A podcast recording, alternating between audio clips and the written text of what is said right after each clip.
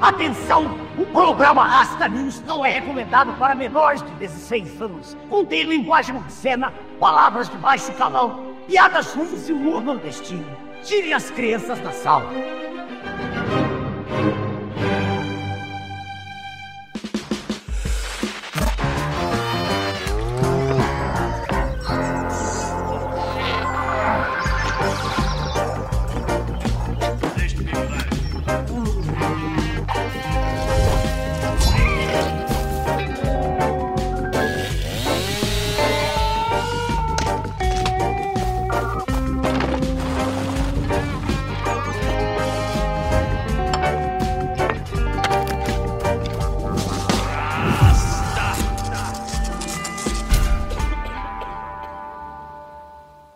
Noite, embaixadores. Boa noite, rastas e rastas. Sejam bem-vindos a mais um Rasta News, o seu jornal semanal isento de notícias. Uma novidade do entretenimento, um estudo social, um experimento científico ou apenas um programa que tira a janela da parede e atrás para a tela. No Rasta News de hoje, falaremos sobre um sucesso sensacional que vem, assim como o Estado brasileiro, carregando a Globo nas costas que já anda mais batido que bronha de comunista de batina. No Rasta News de hoje, BBB. Pô, BBB, que tema, hein, meu irmão? Temaço! É um tema tão bom, tão interessante, tão pertinente, que quando a gente decidiu fazer, ficava eu e o Jopo empurrando um pro outro, né?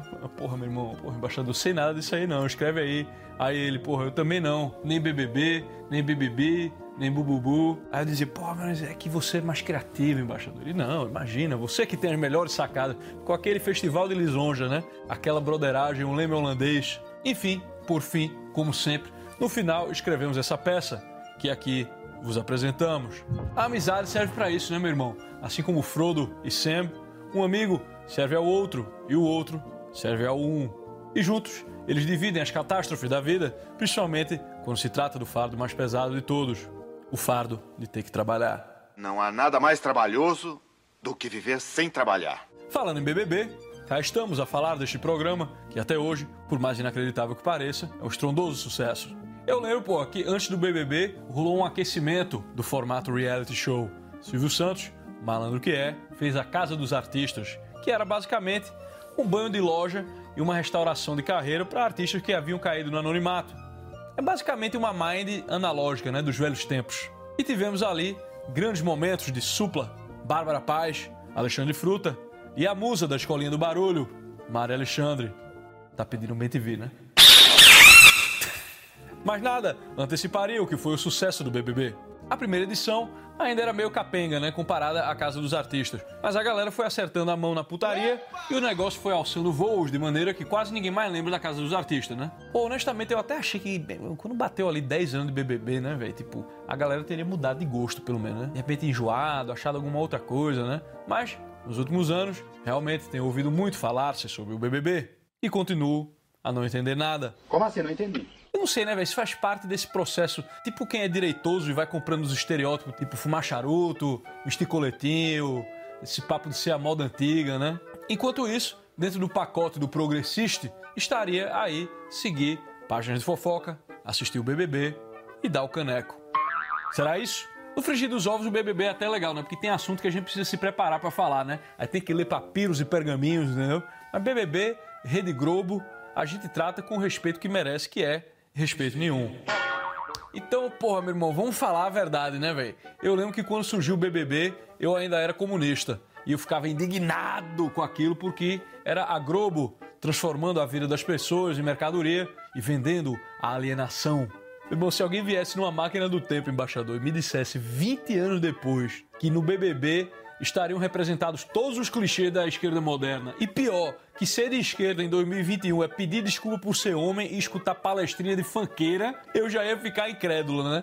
Mas se ainda me adicionassem que o discurso de alienação e objetificação da vida alheia que saía da minha boca leninista estaria saindo da boca do conversador, pai da família tradicional divorciada, aí, ó, indignado, falando mal do BBB, dizendo que é coisa de gente burra, é muita baixaria. Quando eu sei que você aí, você aí, pai de família, olhe para mim aqui, você foi criado a banheiro do Gugu, não é mesmo?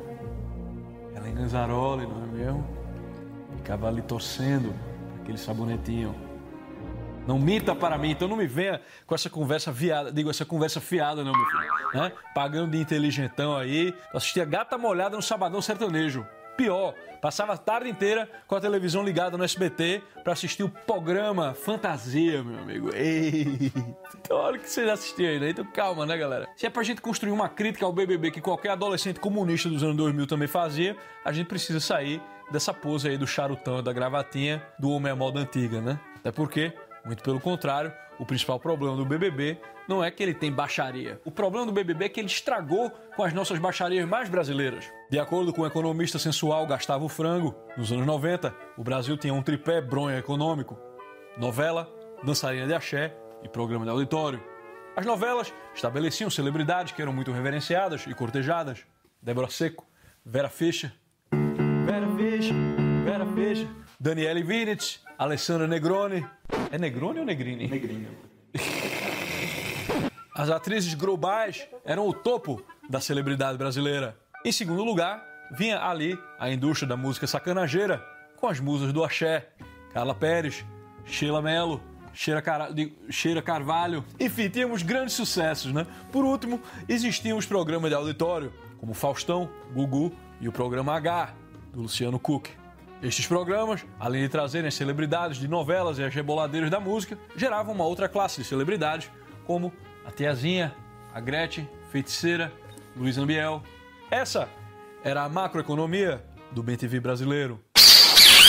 Pra ser capa de Playboy, meu amigo, não bastava ser bonita, não. Bonita, qualquer enfermeira ali do Gruta Azul é, meu amigo. Pra ser capa da revista brasileira, era preciso ter entrado no imaginário popular através da dramaturgia, da música, do espetáculo. Para você virar uma manchadura ali na meio do público, meu amigo, era necessário uma relação dialética, era resultado de um esforço árduo, trabalho e de muita raparigagem a ser reconhecida. Após a aprovação da Vox Populi, do veredito favorável, a Playboy finalmente revelava todo o mistério das musas que intrigavam o Brasil.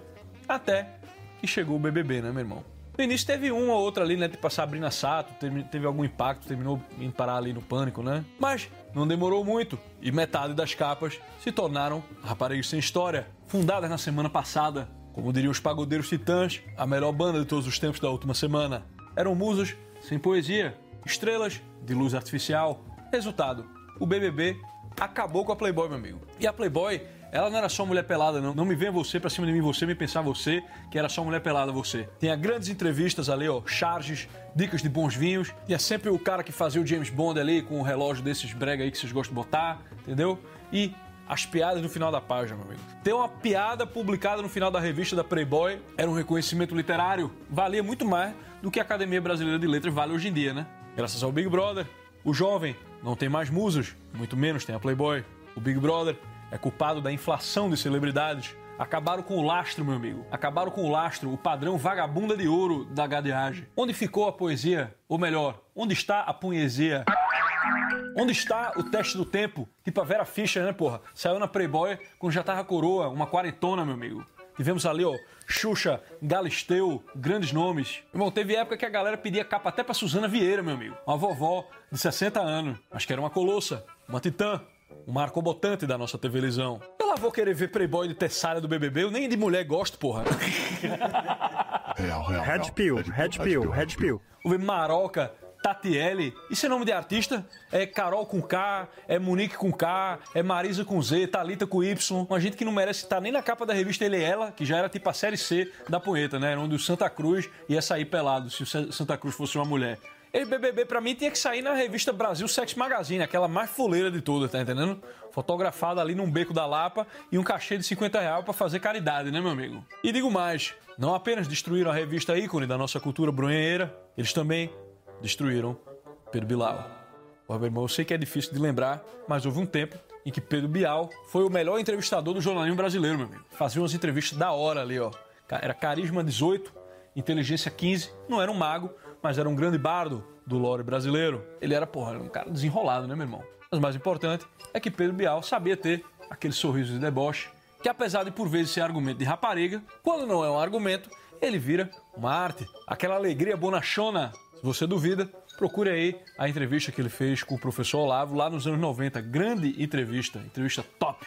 Mas daí ele foi virar juiz de bunda no BBB e, felizmente, o que nos gestou dele Um tarado rejuvenescido, né, meu amigo? Com ares de Bill ali. Já não carrega mais aquela alegria, ficou dado ao pasmatório e hoje emite opiniões de bilhar.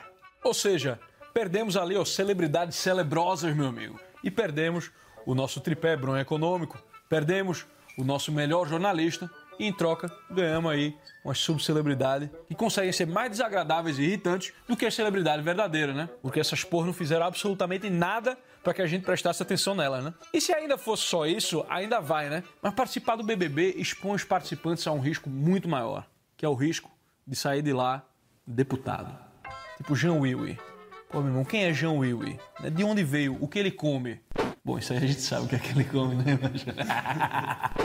Mas enfim, quantas novelas fez Jean Willy? Quantos discos vendeu? Onde estão as obras completas de Jean Willy? Nada. É um professor e paneleiro. Porra, meu irmão, eu não gosto de professorinho, não gosto de professorinha, não, tá entendendo? Aquela galera que chega ali o 15 de outubro e salve a professorinha, entendeu? Por trás de todo médico, de todo engenheiro, houve um professor. É, minha filha, por trás de todo detento ali da, da, da papuda também tem. Agora, esse aí, meu irmão, esse aí ainda resolve virar político, porra. Ó, o político é a antítese do vagabundo, né? É o inverso do modesto, é o avesso da candura. Por isso, o sucesso de Jean Willy ficou comprovado pelo tamanho da sua cara de pau, né, meu amigo? Para aproveitar e inventar um alto exílio quando o Biruleibe foi eleito. Cantor de vítima ali, né? E foi o quê? Foi curtir umas férias de uns anos ali em Barcelona, Madrid. Sei lá, porra, cara, meu irmão, eu fico pensando, é muita vontade de imitar cantor de MPB e de ficar se sentindo no centro do drama da história, né? Ah, é porque eu fui ameaçado por cidadãos comuns. É, meu filho. Isso é o sentimento que todo político devia ter, certo? Só que esse sentimento aí é claramente uma pantomima, né, meu irmão? Porque o cidadão brasileiro não tem poder nenhum pro politiquinho ficar com medo dele, né? Quem tem poder a gente sabe quem é, né? E quem tem não tá apenas ameaçando, não, tá perseguindo os opositores de fato, né? É uma coleção de maluco ali que teve que ir morar na Flórida, meu amigo. Não existe lugar pior para se morar do que a Flórida. Cheio de cadeia de restaurante, um negócio horrível, brega pra caramba, cheio de harmonização facial, preenchimento labial. Você acha que a galera quer sair do meu Brasilzão varonil para isso? A galera tá lá para se refugiar do nosso Leviatã bostileiro que resolveu fazer a limpa do amor, né? Mas enfim, tem mais um monte de bubu, né? Só que a maioria eu não sei nem mencionar, né? Tem aquela Grazi, gra, Grazi massageira, né? Grande massagista. A única coisa que eu me lembro dela é que ela tem a cara, parecia uma, uma jumentinha, né? Achar desagradável só de ver aquela fuça dela, né? Teve também aquela Jaque Curie, que só é lembrada porque virou modelo de OnlyFans, né? O OnlyFans está para a revista Playboy, assim como o Bandcamp tá pra Warner Music, né? Porra, e teve o Gadriles também, né? Pô, o Gadriles tentou ser deputado. Pô, Gadriles, eu gosto de você, meu amigo, viu? Um beijo. Fico feliz de você não ter vencido a eleição, para não ter que explicar por aí que eu tenho um amigo deputado, né? E teve também uma penca de homem fortinho tatuado, né? O arquétipo que já havia sido inaugurado, o Bambam da academia. Aí parece que teve uma época que o BBB só ficou com gente bonita, né? De maneira que a parada parecia armação, né? Parecia que a produção do programa ia lá em agência de modelo recrutar a galera, esquecendo que uma das coisas mais documentadas, meu amigo, da história da literatura humana é a respeito do espírito do povão, que até se comprazem assistir gente bonita em clínico de paquera. Mas não é isso que ele realmente gosta. Não é isso que dá a verdadeira satisfação no povão, meu amigo. Satisfação no povão é desgraça de gente comum. Pode ver ó, ali, ó, acidente de trânsito, caminhão virado. Meu irmão tava voltando de Londrina, aí tinha um caminhão virado, velho, cheio de, de, de, de, saco de arroz e não sei o que lá. E a galera, tipo, ali parada olhando, tirando foto, e outra galera ali já levando a feira pra casa, tá? É disso que o povão gosta, meu amigo. Acidente de trânsito, caminhão virado, alguém caiu de um prédio, ou então algum pai de família comeu um traveco e não pagou, agora tá ali rolando barraco na rua, no Rio de Janeiro. Porra, meu amigo. Ali estará o povo instantaneamente naturalmente, como espectador. Então o BBB resolveu equilibrar a mão e trazer ali famosos, semifamosos e desconhecidos e colocá-los todos juntos, reunidos em uma pessoa só. Todos juntos reunidos numa pessoa só. O BBB 2020 veio bombástico, meu amigo. Veio servir como entretenimento para uma população de brasileirinhos encarcerados pelo Estado democráticozinho de direito. Eu fico imaginando, os coitados fizeram parte dessa edição, né, velho? Sem saber que o mundo lá fora tava rolando um apocalipto zumbi no copo d'água, né? Mas o grande BBB que deu o que falar não foi de 2020 ainda, foi o de 2021, meu amigo. Esse aí foi o ano em que a lacração mostrou que não é uma estratégia agradável, né? Participantes aí como Carol Conká e Lumena, que são pokémons psíquicos do tipo palestrinha, concretizaram o adágio Quem lacra, não lucra. Em detrimento da dor de uma mulher negra que foi criticada, alvejada, convocada inclusive ao desejo de não estar mais no programa. Porra, a mulherada tinha todos os lugares de fala ali para elas. Elas resolveram serem as pessoas mais detestáveis do planeta. Tivemos ali também o grande participante Fiuk, que já foi homenageado aqui com o troféu Bigodagem de Homem Moderno. Mas para não dizer que só foi coisa ruim, nós tivemos também a presença do grande embaixador colorado, Nego Di. Que porra, meu irmão, o Nego Di foi mal falado ali, mas na real é a melhor personalidade que já saiu dali, né? Eu diria que Nego Di é a verdadeira causa final do Big Brother. Deus viu que o Brasil precisava de Nego Di, então permitiu que o diabo criasse o Big Brother. E o grande Nego Di se revelou ali um sucesso, se tornou uma celebridade, um grande improvisador e criador de motes, chalaças e bordões. Tu gosta de arrumar uma bronquiolitezinha, né? Ah, não me diz que tu quer arrumar uma sarninha com eles. Esses caras, tu sabe que da África pra lá eles gostam de se arrumar umas bombinhas, uns foguetinhos, negócio. Nós aqui já temos bronca suficiente para me arrumar espinho com eles. O que tu quer, meu velho? Ah, não, tu quer me deixar doente. Mas tu já não conseguiu, as picanhas dos guris, guris já estão de cara contigo. Agora, estamos aí já no BBB 24 e já tivemos grandes momentos que vazaram no YouTube, como o caso da possessão demoníaca, meu amigo.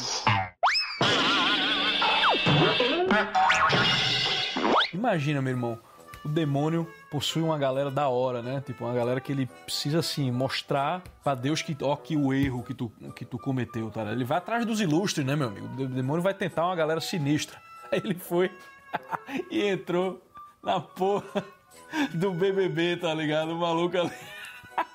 O demônio possuiu o Tony Garrido da Shopee, cara. Não, vai tomar no cu, cara. Tivemos também a problematização da palavra calabreso. Eu não falei que deixou de machucar ninguém. Só mandei ele, ter calma. Calma aí, calabreso. Só falei isso. Calma aí, calabreso. Só falei isso. Calabreso. O que é calabreso?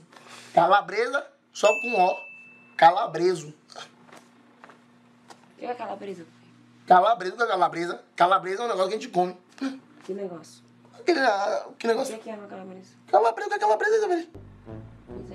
Eu só falei calabreso. Eu falei, calma aí, calabreso. O que é que tem? Calma, calabreso virou creme agora, meu amigo. Virou gordofobia, tá ligado? O maluco, ah, pra puta. Tivemos também os gados demais que não aguentam ver a Yasmin Brunet. Eu já arrumei tua cabeça, já te encostei no ombro, já te encostei na perna. Eu falei assim, cara, eu, eu fico com receio porque a minha mulher te acha uma, uma parada que que não, indesenhável.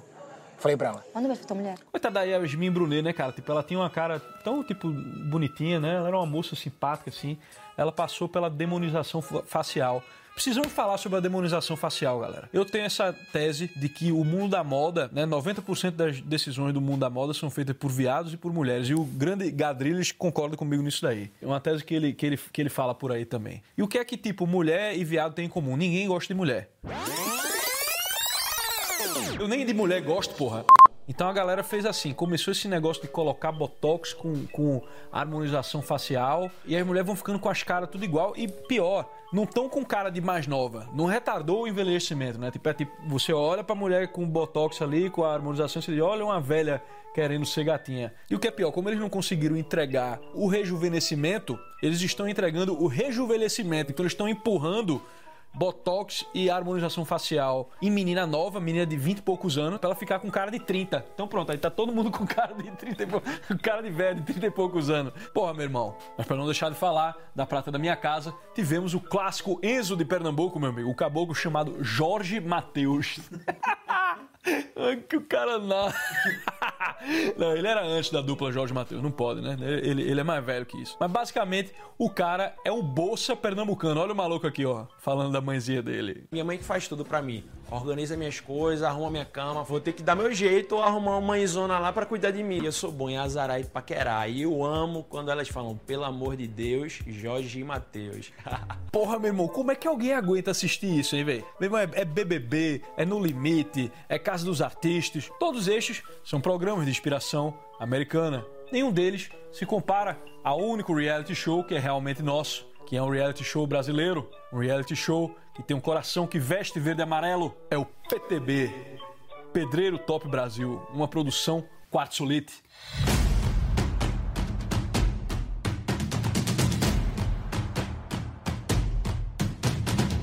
Meu amigo, esse sim, esse Esse reality show eu gostei, meu amigo. Esse traz para as telas a realidade do dia a dia do pedreiro brasileiro. Ao invés de lidar com prova de líder, prova de anjinho e festinha regada espumante, o pedreiro Top Brasil faz provas que desafiam o participante a mostrar a sua agilidade no misturar da argamassa, no levantamento de laje e no assentamento de telhas. Viva o PTB e o trabalhador brasileiro! Então fica aqui a pergunta, né? Como foi que, no universo de tantos grandes programas televisivos, alguém teve a ideia de criar um programa tão merda, né, velho? Dizem que a primeira inspiração é literária, que é tratada no método de, ao invés de cuidar, cagar nas coisas recebidas, né? É como se eu te falasse sobre a importância de escutar o que a religião e a filosofia dizem sobre a importância do que é belo e chegar ali no final, Paulo Figueiredo vir me vender a harmonização facial citando Roger Scruton, né, meu amigo? Tem um filósofo britânico, morreu há poucos anos atrás, chama Roger Scruton. Esse cara fala sobre a importância da beleza. E quando eu conheci o, o Júnior, eu particularmente não gostava desse negócio de harmonização facial. Roger Scruton tinha os dentes estragados, meu amigo. Ele não acreditava nisso aí, não, cara. Deturparam o Roger Scruton, embaixador. Mas tá entendendo o que eu quero dizer? No caso do BBB, né, o programa se inspira no livrinho de poucas folhas, 1984, do George Orwell, que é um livro que denuncia o grande irmão e sua obsessão em cuidar da rotina da vida das pessoas e da narrativa da própria história. Mas no final, tudo que o BBB faz é justamente te transformar numa dona de casa janeleira e noveleira. E não foi só da zoeira com 1984 que surgiu a ideia do BBB, né? O BBB também é fruto da ciência. Quando lançaram o programa, havia um monte de matéria em revista falando que ele era inspirado e também seria um experimento científico social. Ô meu irmão, experimento de quê? Social, social é a cabeça do meu pai. Tem nada para se investigar naquilo ali, não. O erro humano, a putanheirice, a canalice, meu filho, nada disso é novo, isso é um tédio, porra. Principalmente porque o BBB faz o que já foi feito muito antes pelos socialistas, né, meu amigo? O socialismo tem o quê? Tem paredão, tem comida racionada, tem líder, grande líder, né? Tem problematização de não problemas, tem medidas socioeducativas em forma de palestrinha e no final todo mundo se fode e só um fica rico, né, meu amigo? E o público, igualmente, é incentivado a se dedicar a uma prática tradicionalmente socialista, que é a janelagem, meu amigo. Ficar olhando a vida alheia, cuidando quem vai, quem vem e alimentar o hábito do fuxico, do bisbilhotamento e da mexericagem. E onde esta prática abunda, os cidadãos viram um contra os outros e tornam-se espiões e fiscais a serviço de um grande poder, um poder impessoal, que tudo vê, que tudo pode, sem ser localizado. Um poder dotado de alto nível de bigodagem. E falando em bigodagem, é hora do nosso troféu bigodagem. E o nosso troféu bigodagem de hoje vai para mais um camarada socialista que, através de sua obra, se tornou um querido entre os conversadores e liberais ao longo das décadas. É ele, George Orwell. Eita, mas como assim, Rasta? Troféu para um homem que denunciou as mazelas do comunismo? Sim, minha filha, sim, é. Eu sei que é difícil, entendeu? Logo o Jorginho do livrinho 1984, o Jorginho da Revolução dos Bichos. De fato, realmente, Jorginho foi um grande crítico do socialismo na prática. A Revolução dos Bichos ilustrou muito bem a experiência do stalinismo, através de uma fábula, onde os animais de uma fazenda faziam uma revolução contra os proprietários sob a promessa de que iriam ter todos igualdade e liberdade. Mas a consequência seria a corrupção do poder, a intriga política e o abuso que resultariam do mandamento revolucionário. Todos os animais são iguais, mas alguns são mais iguais do que os outros. Já em 1984, Jorginho previu a catástrofe do Estado moderno totalitário. No livro, ele imagina um mundo onde o partido e seu líder supremo, o grande irmão, vigiam constantemente a vida dos cidadãos, até mesmo dentro das suas casas. O partido interno seria uma casta privilegiada acima do povo e trabalharia reescrevendo a história, ensinando o duplo pensar, que é a capacidade de acreditar em coisas contraditórias ao mesmo tempo. Iria impor a nova língua, ou seja, seguiria inventando e desinventando palavras para conduzir a forma e as possibilidades como as pessoas pensam e se expressam. E é aí que George Orwell cai no nosso troféu bigodagem. Em primeiro lugar, sendo socialista até o final da vida, ele seguiu ignorando a inevitabilidade da expansão do Estado no sistema socialista. Ao criticar o socialismo que deu errado, ele pareceu não perceber que o socialismo é errado. Não é que o socialismo tem corrupção, meu filho, como pensa a dona Máxima, que no fundo acha que o que falta é um bom governo para chamar de seu. Não é que tem corrupção que atrapalha o projeto socialista. O projeto socialista é a corrupção justificada. Nacional-socialismo é o nacionalismo corrompido. Internacional socialista é a globalização da corrupção. E no caso do Orwell, que era um entusiasta do dito socialismo democráticozinho, é a corrupção da democracia. No frigir dos ovos, Orwell é um exemplo daquilo que o grande pensador da Terra-média, Lord Elrond, avisou, em toda a sua sabedoria, a respeito dos perigos em que Saruman incorreu ao dedicar muito tempo a estudar as artes do inimigo, terminou virando ele mesmo servo do inimigo. É perigoso estudar muito profundamente as artes do inimigo, para o bem ou para o mal, disse Lord Elrond. Para o bem, George Orwell nos mostrou o duplo pensar, algo que a direita pitaqueira se recusa em aprender até hoje, né? Haja vista o seu gosto por ficar vendo influencerzinha influencerzinha mulher de direita fica gritando, né? Eu odeio isso, cara. Tá? A hipocrisia da esquerda. Tomar no teu cu, meu irmão. Tá achando que tá desferindo um golpe mortal, né? De inconsistência, né? Ele faz nem cócega, né? Primeiro que fiscalizar a hipocrisia é coisa de rapariga espiritual que faz harmonização facial, né? Eu nunca vi um comunista vir se desculpar por ter dado conta de que havia sido hipócrita. Ou por ter dito uma coisa e depois outra contraditória com o que ele mesmo disse, né? Vocês realmente acham que um maluco cujo sentido da vida é antagonizar e buscar uma revolução tem vergonha na cara e que tá preocupadinho em cair em contraditório. Não, ele vai defender duas coisas diferentes ao mesmo tempo mesmo. Né? O contraditório é um modus operandi, meu filho. A contradição é a minha na tua mão. Aí, ó, próxima vez que eu ver jornalistinha e comentaristazinho político denunciando a hipocrisia da esquerda, eu juro que eu vou meter a minha mão na tua cara. Mas para o mal, e razão pela qual esse troféu bigodagem vai para o Orwell, é que se você observar tudo que eu falei até aqui, todas as denúncias de Orwell saíram pelo rego, como é comum de toda atividade profética a sua descrição do Grande Irmão, em 1984, parece ter se tornado nada mais nada menos que o manual de instruções que inspira e ensina aqueles que se erguem em nome de um socialismo democrático para salvar a humanidade de si mesma. A nossa tecnologia nos espiona, nosso condicionamento psicológico nos faz olhar para os nossos vizinhos com desconfiança. A cada nova emergência, o consenso da ciência é recrutado para justificar medidas cada vez mais draconianas. As tentativas de controle da nossa alimentação estão a todo vapor e tenta-se oficializar toda a solidariedade humana, transformando-a em política pública do ressentimento. A liberdade se torna a escravidão ao Leviatã, os democratas pacifistas do Ocidente iniciam guerras e o amor nunca teve tantos amantes, cheio de ódio. Falta de atenção, um plano maligno ou apenas um tremendo vacilo? Sim. Mas, em qualquer caso, deixamos aqui ao nosso querido Jorginho, que muito nos é querido, o nosso troféu Tropecei no Frango de Bigodagem. Rasta, se você tivesse o poder de ressuscitar três músicos, quem você escolheria? Eu trocaria os três por apenas um, o brasileiro André Matos. Rasta, gostou da entrevista do cristão conservador Tucker Carlson com o cristão conservador Putin? Só na cabeça da extrema zureta conversadora, o Putin é um cristão conservador, né? Puta que o pariu. Rasta, o que está achando da guerra do Texas? Irmão, tá aí um negócio engraçado. Tipo, ninguém aqui tá falando da guerra do Texas. É só a galera em União da Vitória, Paraná, que tá preocupada com a guerra no Texas, tá ligado?